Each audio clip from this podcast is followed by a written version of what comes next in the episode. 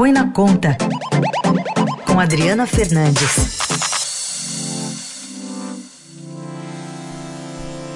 Tudo bem, Adri? Bom dia. Bom dia, Carol, bom dia, Raíssa, e todos os ouvintes. Bom dia. Vamos atualizar essas informações que você publicou ontem no Estadão sobre os governadores que estão de olho em aumentar a alíquota do ICMS a partir do ano que vem para compensar a perda de arrecadação com a desoneração dos combustíveis, energia elétrica e telecomunicações.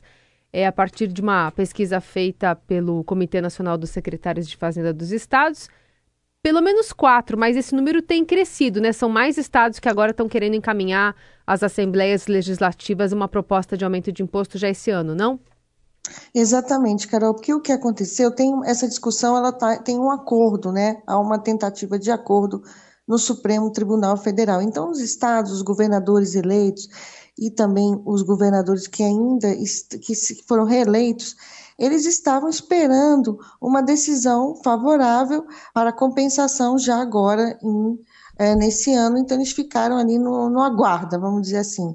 Só que o, os pontos foram, houve um acordo em alguns pontos, mas os principais foram deixados para daqui a 120 dias. Aí meio que caiu a real para eles, eles começaram a se movimentar, porque tem um chamado em matéria tributária o princípio da anterioridade, é como os tributaristas chamam, que para aumentar a carga tributária do ICMS e de outros tributos, como o imposto de renda, que também exige esse princípio, você tem que aprovar no ano e para funcionar no ano, no ano seguinte. Então, eles precisam que essas propostas sejam aprovadas ainda em 2022 para aumentar a alíquota, eles querem, a alíquota do ICMS, eles querem aumentar a alíquota chamada alíquota padrão, que eles chamam de modal, e ela corresponde a um terço é, dos, do, dos bens e serviços dos estados, né, que, que, onde incide o ICMS, que é um tributo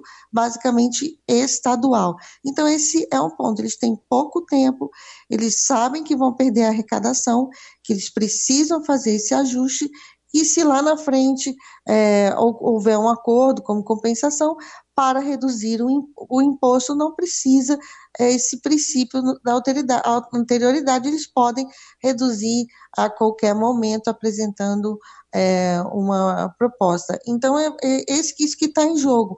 É, eu conversei com o governador eleito do PT a, ao estado, do estado do Piauí, o nome dele é Rafael Fontelli, ele é uma das lideranças do, do novo governo, ele, ele disse, contou que pelo menos uns 10 estados já estão uh, se movimentando. Ele uh, vê, ele conta que uh, há estados que, já estão perdendo entre 10% e 20% de toda a uhum. sua arrecadação e alerta que essa é uma situação, a velocidade de deterioração uh, da perda de arrecadação, na sua avaliação, é assombrosa. Carol.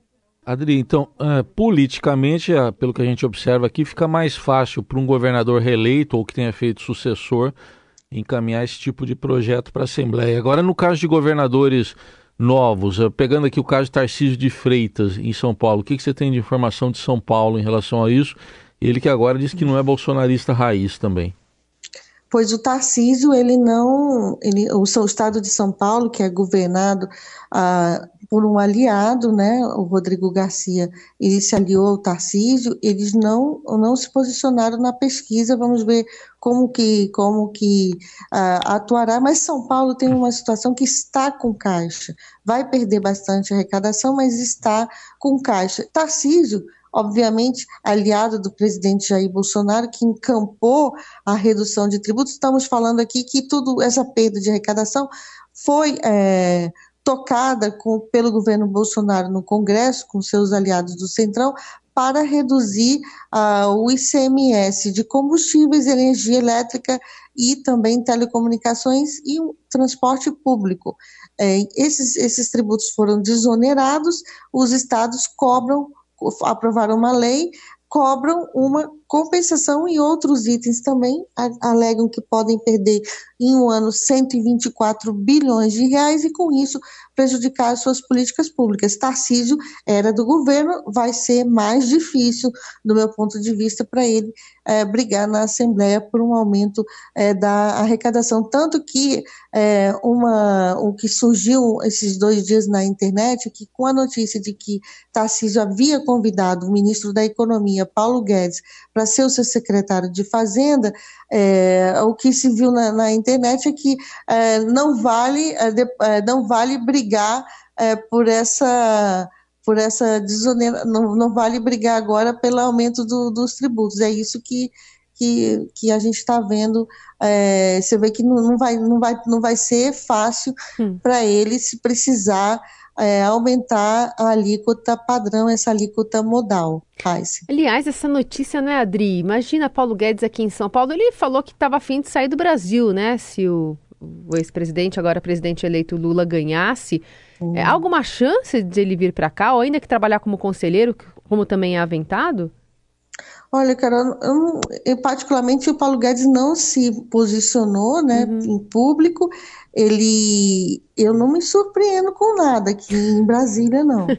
é, até porque é, o, o, bolsonarismo, é, é, ele, ele tem no, no estado de São Paulo o seu principal uh, governador eleito, Tarcísio de Freitas, eh, que foi uma, o Tarcísio foi candidatado por muita influência do presidente Jair Bolsonaro. Ele, vamos lembrar que ele queria ser senador por Goiás, era seu plano inicial, acabou pelas circunstâncias políticas, né, indo se candidatar por São Paulo, ganhou as eleições, promete fazer um governo, é, um governo de, de, obras, um governo com investimentos, e ele e, e, e, e claro que ele pode ser também um contraponto é, da direita que é, o apoiou é, na eleição. Então, Paulo Guedes seria seria uma voz que ali que estaria no, no, palco central da política brasileira, da política econômica, um contraponto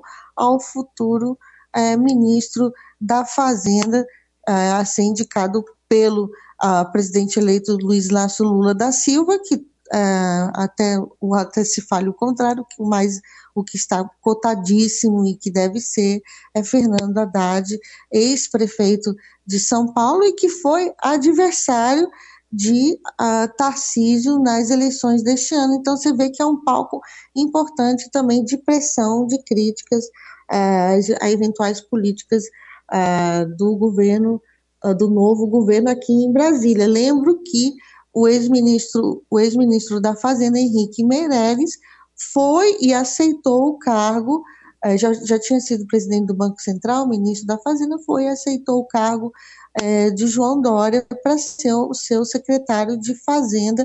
Então, é, todo mundo pensa, ah, ah, vai ser menor, né, o cargo de ministro é maior. Vamos lembrar que São Paulo é, é do tamanho de país, então é um estado com uma economia muito grande, muito pujante, e é, não é pouca coisa ser secretário de Fazenda do Estado de São Paulo, Carol.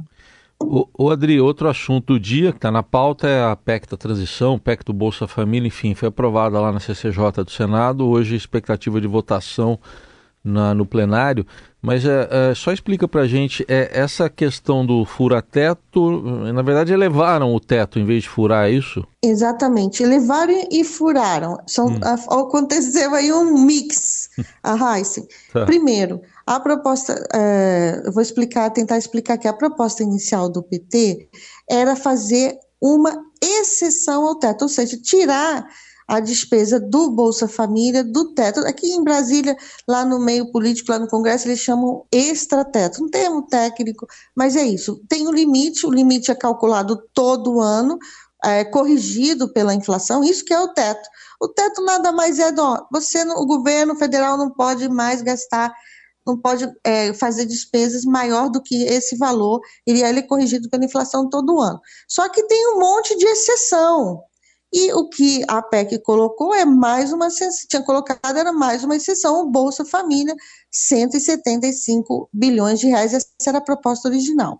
Só que aí veio o senador Tasso Gereissati, o senador Tucano, do eh, Tucano do Ceará, uma, uma figura influente que está no final do seu mandato, não foi, não se candidatou né, à reeleição, ele, ele apresentou uma PEC diferente, uma PEC que ele aumenta esse limite. Ele aumentava em 80 bilhões o limite e não simplesmente tirava o, o Bolsa Família do teto de gastos. Aí houve essa negociação, se fechou em 145 bilhões de reais, que o teto será elevado. Qual a diferença? A diferença é que para o mercado financeiro, a, a, opção que foi que ficou acertada, que é aumentar o limite, ela traz menos risco, porque ao tirar o Bolsa Família do teto, o que eles temem é que lá na frente, vamos supor, o governo perde popularidade, ele vai ele vai ter a toda a liberdade para, por exemplo, aumentar o Bolsa Família de 600 mil reais na eleição, na próxima eleição, para como aconteceu as tentativas agora aqui na eleição deste ano, usar o, como ele está livre do teto de gastos, usar, ele pode fazer isso mais, mais facilmente. Já se aumentar o limite é bem mais difícil, seria necessário aprovar uma nova PEC, uma proposta é, de emenda constitucional. Só que eu lembro que uh, nessa PEC aprovada ontem na CCJ tem também um dispositivo que abre caminho para revogar o teto de gastos por lei complementar. Então, a gente tem aí muito debate em 2023 sobre uma nova regra fiscal, Raíssa. Espero que eu tenha conseguido aí explicar um pouco a diferença entre as duas opções. Não, é isso. E agora a gente vai acompanhar como é que essas discussões vão se dar também é, lá na Câmara, né? Câmara, né? Se passar depois, agora pela Câmara, aliás, pelo Senado. Não. As discussões Sim, que agora ou... estão indo para o plenário do Senado e depois na Câmara, que não pode ter nenhuma alteração, né?